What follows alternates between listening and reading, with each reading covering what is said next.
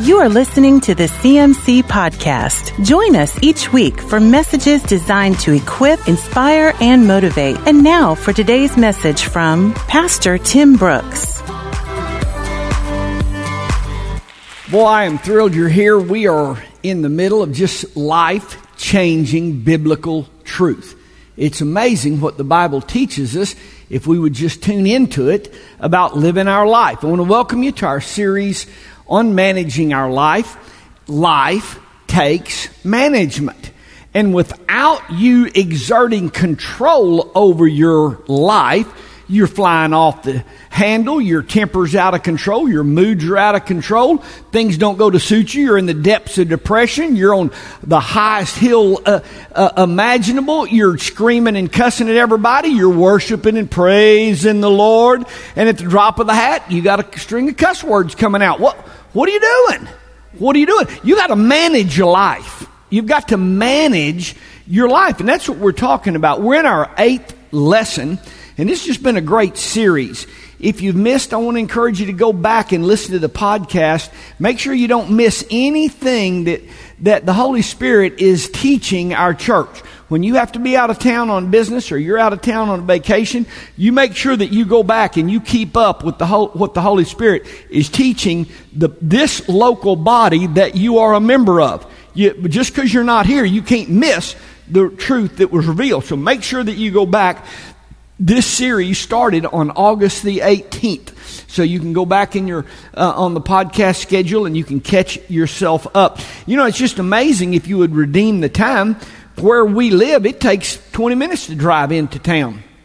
On the way to town and on, halfway on the way back, you've heard a whole service. Uh, and just on the way riding somewhere, you can catch up. You can catch up if you'll just manage your time. Last week, we started looking at Joseph's life. I pray by now everybody has read Genesis 37 through 50. If you have, go back and read it again. You can't read this section of Scripture too many times because every time you do, you see something different. Joseph, and we talked about this, was lied about. He was framed. He was sold into slavery by his brothers. He had every reason and, and this is the point of these, this lesson and even the next lesson. Joseph had every reason to be bitter. He had every reason to walk in hate. He had every reason to be full of unforgiveness. He had every reason to be full of that revenge. I, one day I'll get my. See, he had every. Re- he was justifiable in all of these emotions. He had every reason to blame God. He had every reason. God, where were you? God, why did you let this happen to me? I can't believe in a God that would let somebody like me go through what. I... See, he had every reason to say all of those things. Every reason. In the midst of the most horrible things that, that anybody could ever go through, in the midst of that, Joseph lived a very blessed, a very prosperous life that ended up being salvation for the entire world at that time. Well, God was able to use him mightily. I've got to ask myself, we have to ask ourselves, everybody in this church, what did Joseph do or not do that enabled him to be so used by God? And I want you to always remember this. The Bible, all, the Bible says God is no respecter of persons. God's no respecter of persons. So God will do in my life what he did in Joseph's life if I will do what Joseph did. God, God's no respecter of persons. And regardless of what I'm going through, God will bring blessings in my life if I will walk in the same attitude that Joseph did. So I, am I'm, I'm, I'm, I'm all in. I want to study what did Joseph do. Last week we ended by talking about the price of sin. And, and we talked about the fact that we, re- this is not really anything hard to do. We do this every single day. This is just something we do every day. You walk in a store, and yes, you want it. Yes, you would like to have it. Yes, it would be fun clothes, shoes, a new gun, a new four wheeler, I whatever. Yes, I want it. It would be fun. I would enjoy it. the very first thing you do? It's universal. What is the very first thing every one of us does? The very first thing. What do you do? You go and look at that price tag. You go and look at that price tag, you drop it down, and you walk away. And I just want to grab you and say, What are you doing? I thought you said you wanted it. I thought you said you would like to have it. Your answer is, Well, I would like to have it, but that costs way too much. That's ridiculous. I'm not ever paying that much for that. We do that every day. It's a no brainer for us. Just to tell you the truth, I've got my eye on a horse trailer. If you don't know a lot about horse trailers, it has a horse trailer in the back, it has living quarters in the front. The sides come out, it's the most elaborate, inlaid leather. Uh, it's, it's just, it's gorgeous. The low end starts at 200,000 for this horse trailer. And, and I really have my eye on that. And I have picked out the truck that it takes to pull that. And the one I want is 260,000 for my truck and my horse trailer. And I really want that. I'd look good. I'd look good in it. I'm telling you, I'd look good in it. You're not even going to believe this, but my wife wants it. She loves those big stacks. She, she, she'd be an 18 wheeler driver pretty, pretty easy. She, oh, I mean, she loves it. And I've thought a lot about it. And I make enough money to have that. I can go buy that. Now, with a few adjustments, I need to sell our home, sell all of our clothes, all of our furniture. We would agree to eat one meal a day, and that would be meager. No more doctors, no more going out, no more, I mean, no more anything. But, what, you know, I could have that if I wanted it. Well, why don't I go buy it? I would have to give up too much to have that. The mistake we all make, and when we do, the mistake we make in sin is we ask the wrong question. See, we ask ourselves, would I like it? We ask ourselves, would it be fun? We ask ourselves, do I want it? Those are not the questions. They're not the when you're looking at sin, what's the first thing you want to do? The very first thing that you want to do is walk over and look at that price tag. And then it's not a matter of whether I want that. It's a matter of the fact I'm not going to give up what that fun or that excitement or that feel good or that desire or that fact that I would look so good in it. See, I'm not going to give up what I would have to give up to have that. And we've got to get a hold of this in our life where sin is concerned because we're asking the wrong questions. We ask the wrong question. It Has nothing to do with whether you want it. Well, I just want it. I, I get that. Chapter 39, verse 6. Joseph's a very handsome, well built young man. Potiphar's wife soon began to look at him lustfully. Come and sleep with me, she demanded. Okay. We talked about this. Was Potiphar's wife good looking? Not a doubt. Would it be fun? Would it feel good? Would it be exciting? Verse 9 How could I do such a wicked thing? It would be a great sin against God. See, Joseph didn't ask, did he want it or would it be fun? did I want to go do this? Why'd you do that? Just wanted to. See, he didn't ask, did I want to? It's a great sin against God, and that's not a place that I want to put myself in. That, that's not a position that I want to put myself in right now. Okay, let's go on. Verse 10 She kept putting pressure on Joseph day after day, but he refused to sleep with her. He kept out of her way as much as possible. One day, however, no one else was around when he went to do his work. She came in, grabbed him by his cloak, demanding, Come on, sleep with me. Joseph tore himself away, but he left his cloak in her hand as he ran from the house. When she saw that she was holding his cloak and that he had fled, she called out to her servants. Soon all the men came running. Look, my husband has brought this Hebrew slave here to make fools of us. It's interesting. What this have to do with anybody else? But when you're in the middle of sin, you want to bring a lot of folks in with you. So this has to do with all of, he come and make fools of all of us. Us? I ain't in this deal with you. But anyway, that's just a side note. It's not in the notes. That was free. He came into my room, but I screamed. When he heard me scream, he ran outside, got away, but he left his cloak behind with me. All right.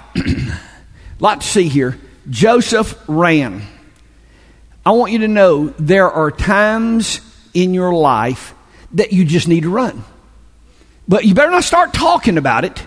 The longer you talk about it, the more you talk about it, the more you think about it, you'll get around to justifying this in your mind. There's only one thing to do in some situations, and that's just run. Nope, I'm out of here. This is going to go in the wrong direction. I'm not paying this price, and so I am out of here. Run. Okay, very interesting. Verse 10. Day after day she came. You can't just refuse sin one time. It's day after day in your life. It's every day. It's all the time. It's all the time. Day after day, we're resisting temptation. It's on and on and on.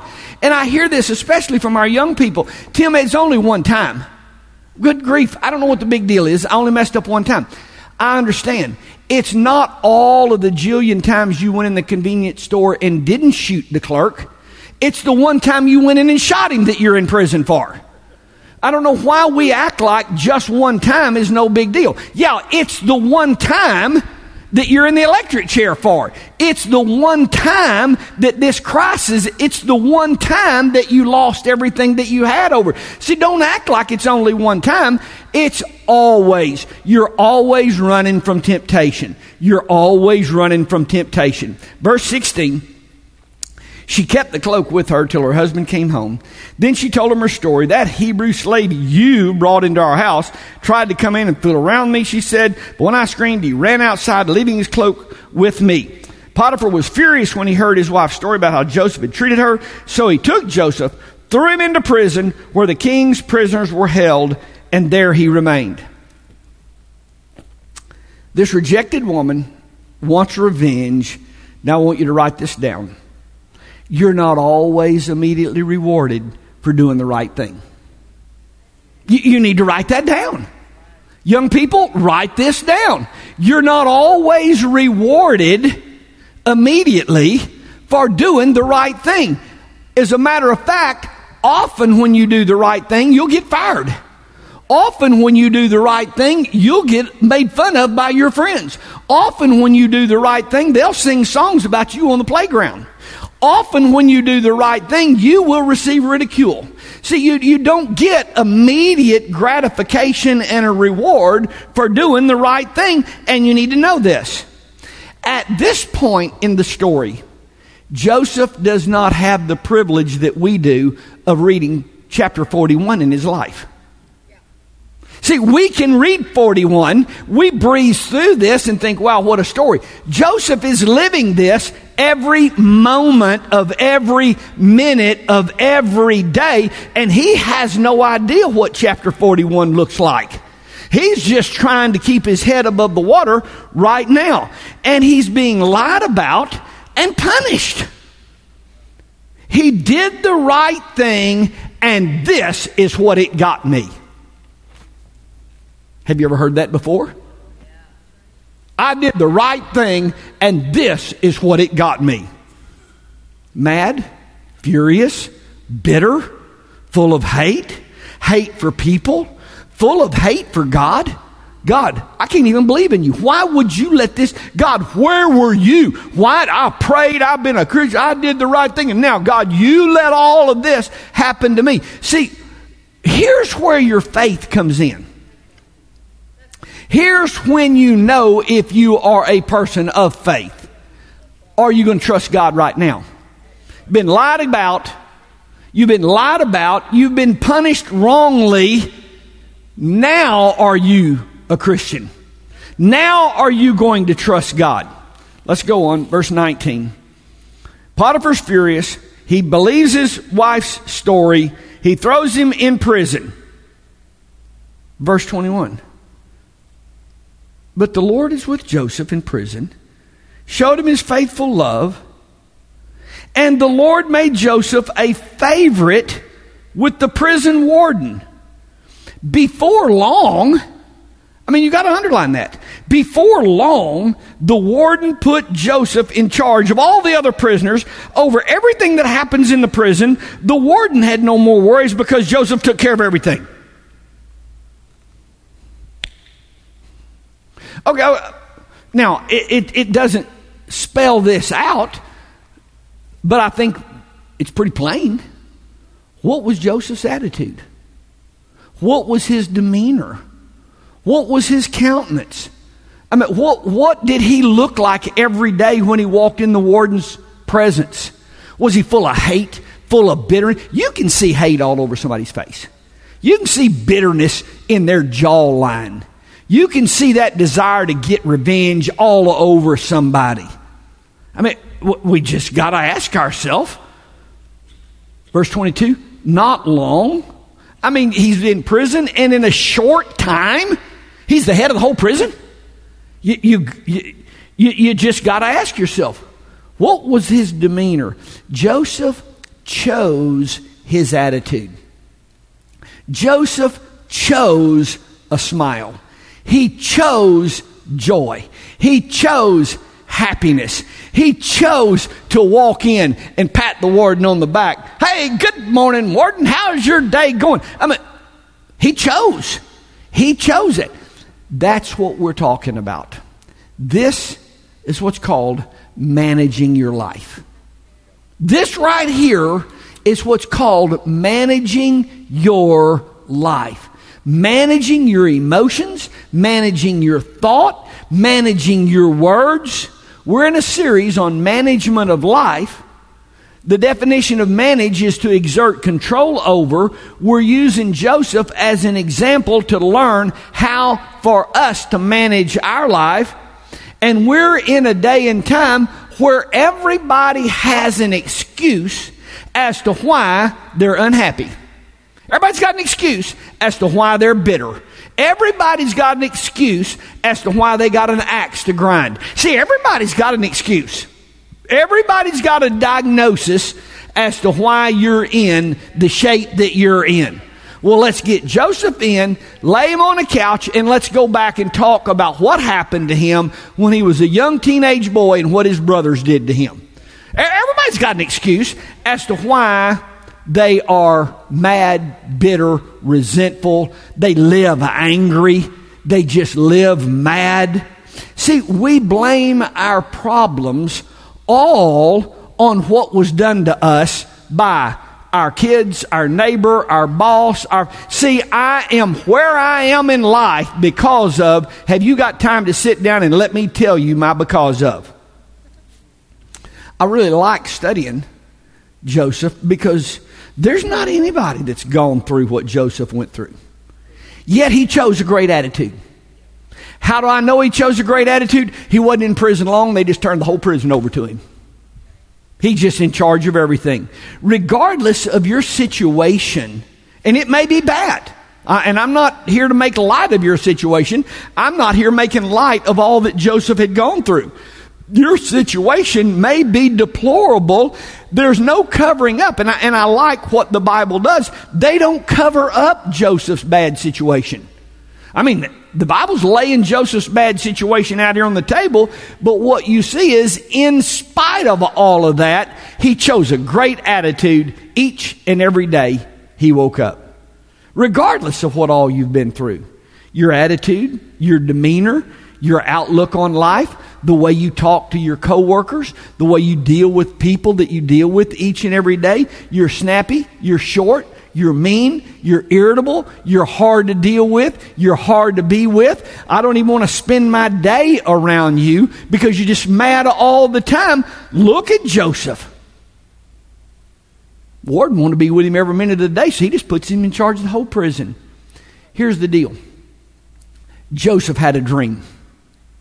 Joseph had a dream. He had a vision in his heart from God, and he lived on what God had put in his heart, not on the circumstances of his day.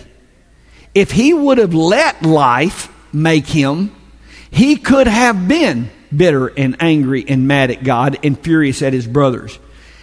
If he would have done that, he would have never seen what all God had for him in his life.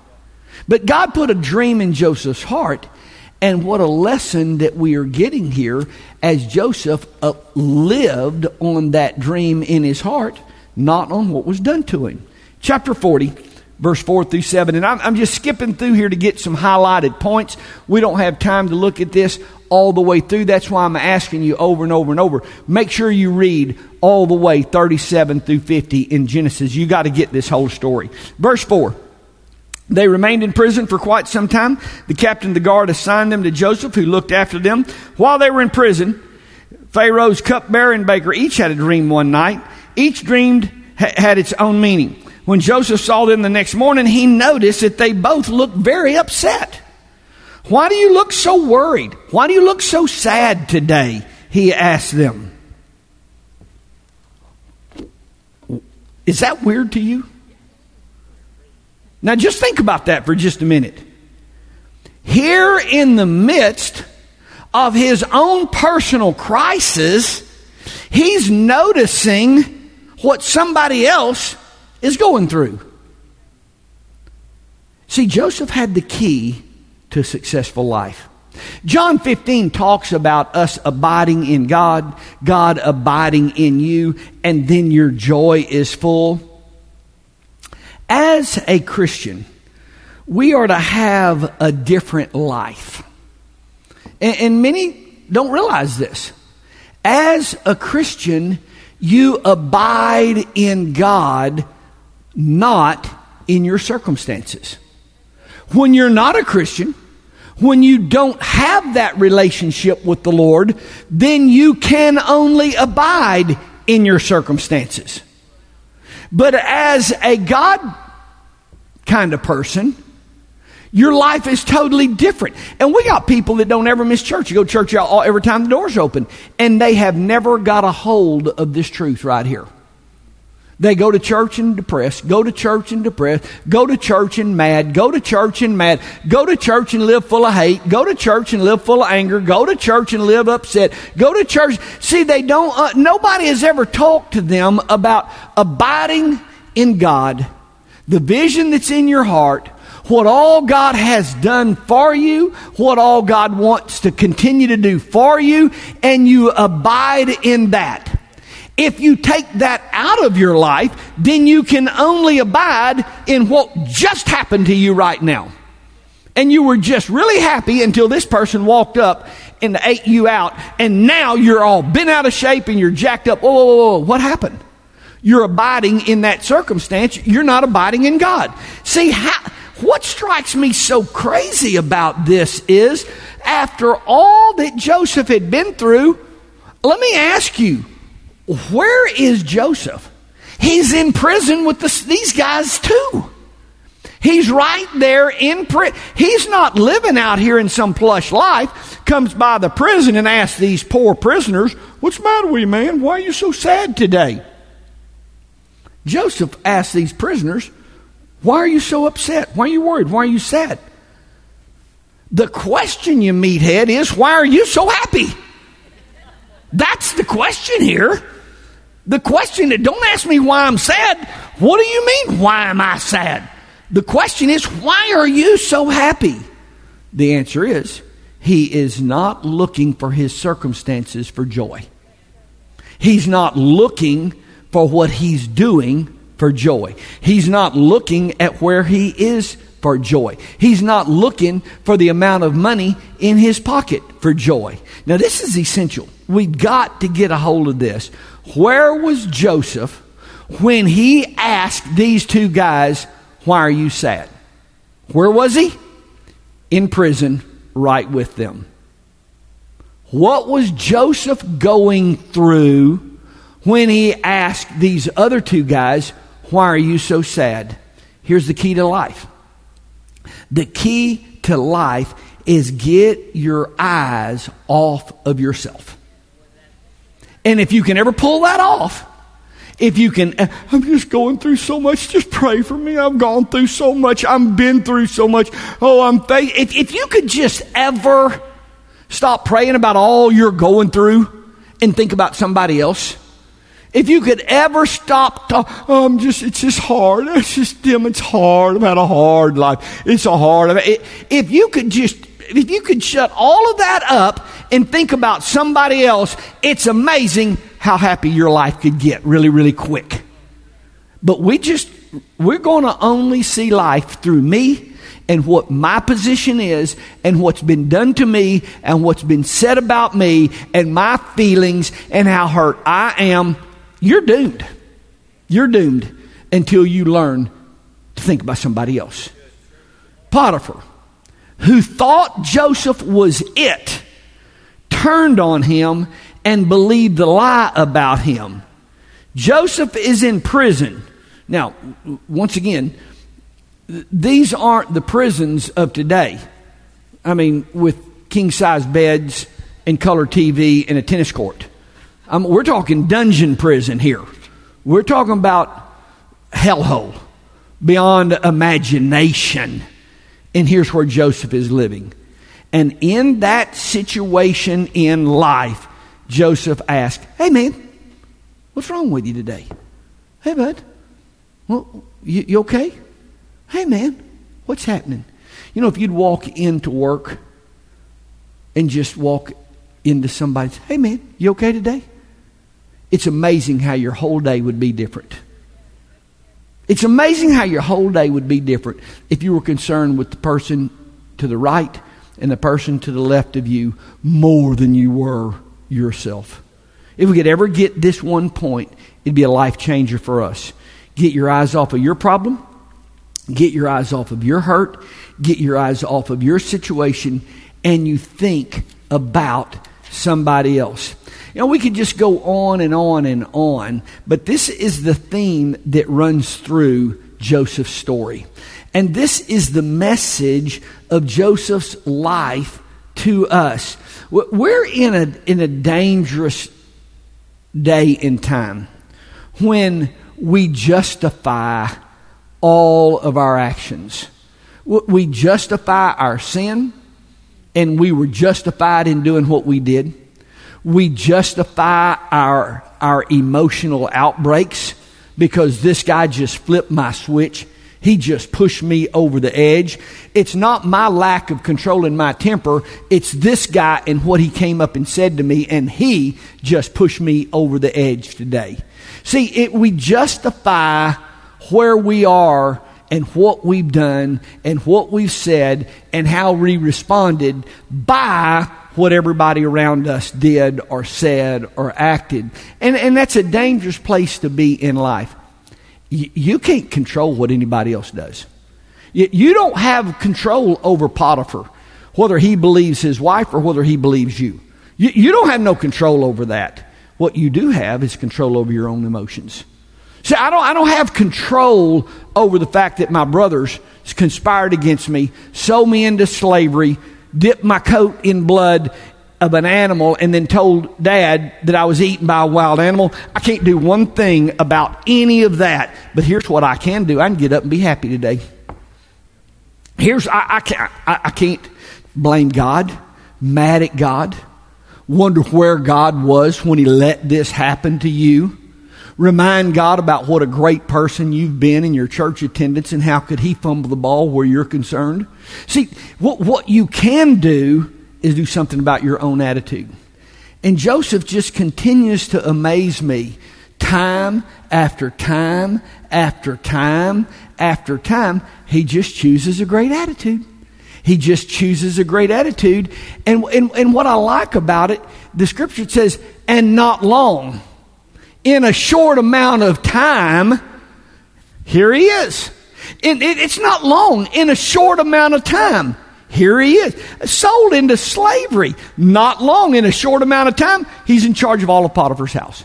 Lied about, thrown in prison. And not long, a short amount of time, I just run the whole prison. Don't make any difference where I am, I'm just run the whole prison. In charge of everything that goes on here. There's, there's not anything I'm not in charge of. How is all that possible? It's by you not blaming your rotten attitude on all that you've been through, and it's possible by you choosing a good attitude. We just continue to talk about how you look at this and manage your life. There's four points to get in this section as we finish. Point number one always, always, always see the price of sin. Stop asking yourself, do you want it? Stop asking yourself, would I get caught? Stop asking yourself, would it be fun? Just look at the price of sin. And here's what you need to know you will pay the price for it. Uh, you, you won't get away with it. You, you will pay the price for that sin. Now, you just need to ask on the very front end is this what I really want to do? Is this, do I really want to do this? Yes, I want that truck and I want that trailer, but I don't want to give up what I would have to give up to have it, so it's not worth it to me. Second point is you have to run from sin because it comes day after day. It just comes day after day after day after day after day. You run from it. You, you, you just get away. If I'm there, then I know it's a possibility of that happening to me. So what I got to do is get away from that even being a possibility for me. I'm going to run from sin. You, you just run from it. And you manage your life accordingly. I go out of town a whole lot. I speak on the road a whole lot. I'm in hotels and places by myself a whole lot. My wife always goes with me. That just eliminates a lot of problems. That see, I, I, I run from sin. Just, I'm on the road teaching a men's seminar, and she goes with me and stays at the hotel. It, you, do you see? You set yourself up for the devil to get you, or you set yourself up to run from sin. I don't take up the offering. I don't count the money. We've got a number of people that count the money.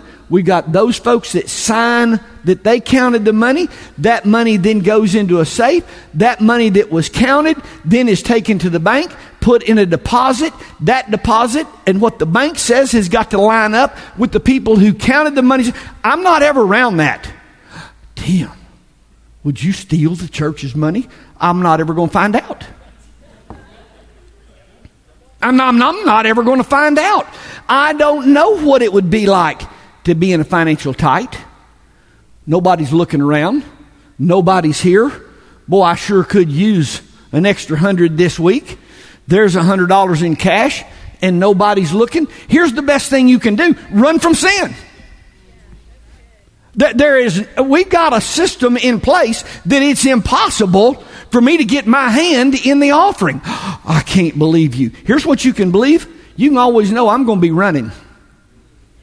That's the way I'm going to live my life. I'm going to be on the run because I know what sin cost, and I'm going to stay on the run getting away from it. And here's what I'm telling you if you stayed around and washed dishes with Potiphar's wife long enough, just keep staying in that house and keep just keep on doing that day after day after day. And she keeps coming to you day after day. You can write this down. Are y'all with me? Number three. And you need to know this. Uh, just know it straight up. You're not always instantly rewarded for doing the right thing.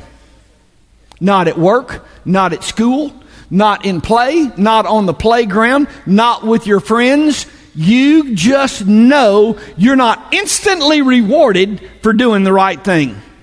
And then, number four, the way you handle your tough times is you put your eyes on others and what they're going through, and you be others focused, not yourself and what you're going through. Wherever you are right now, wherever you are right now, choose a good attitude. Y'all stand.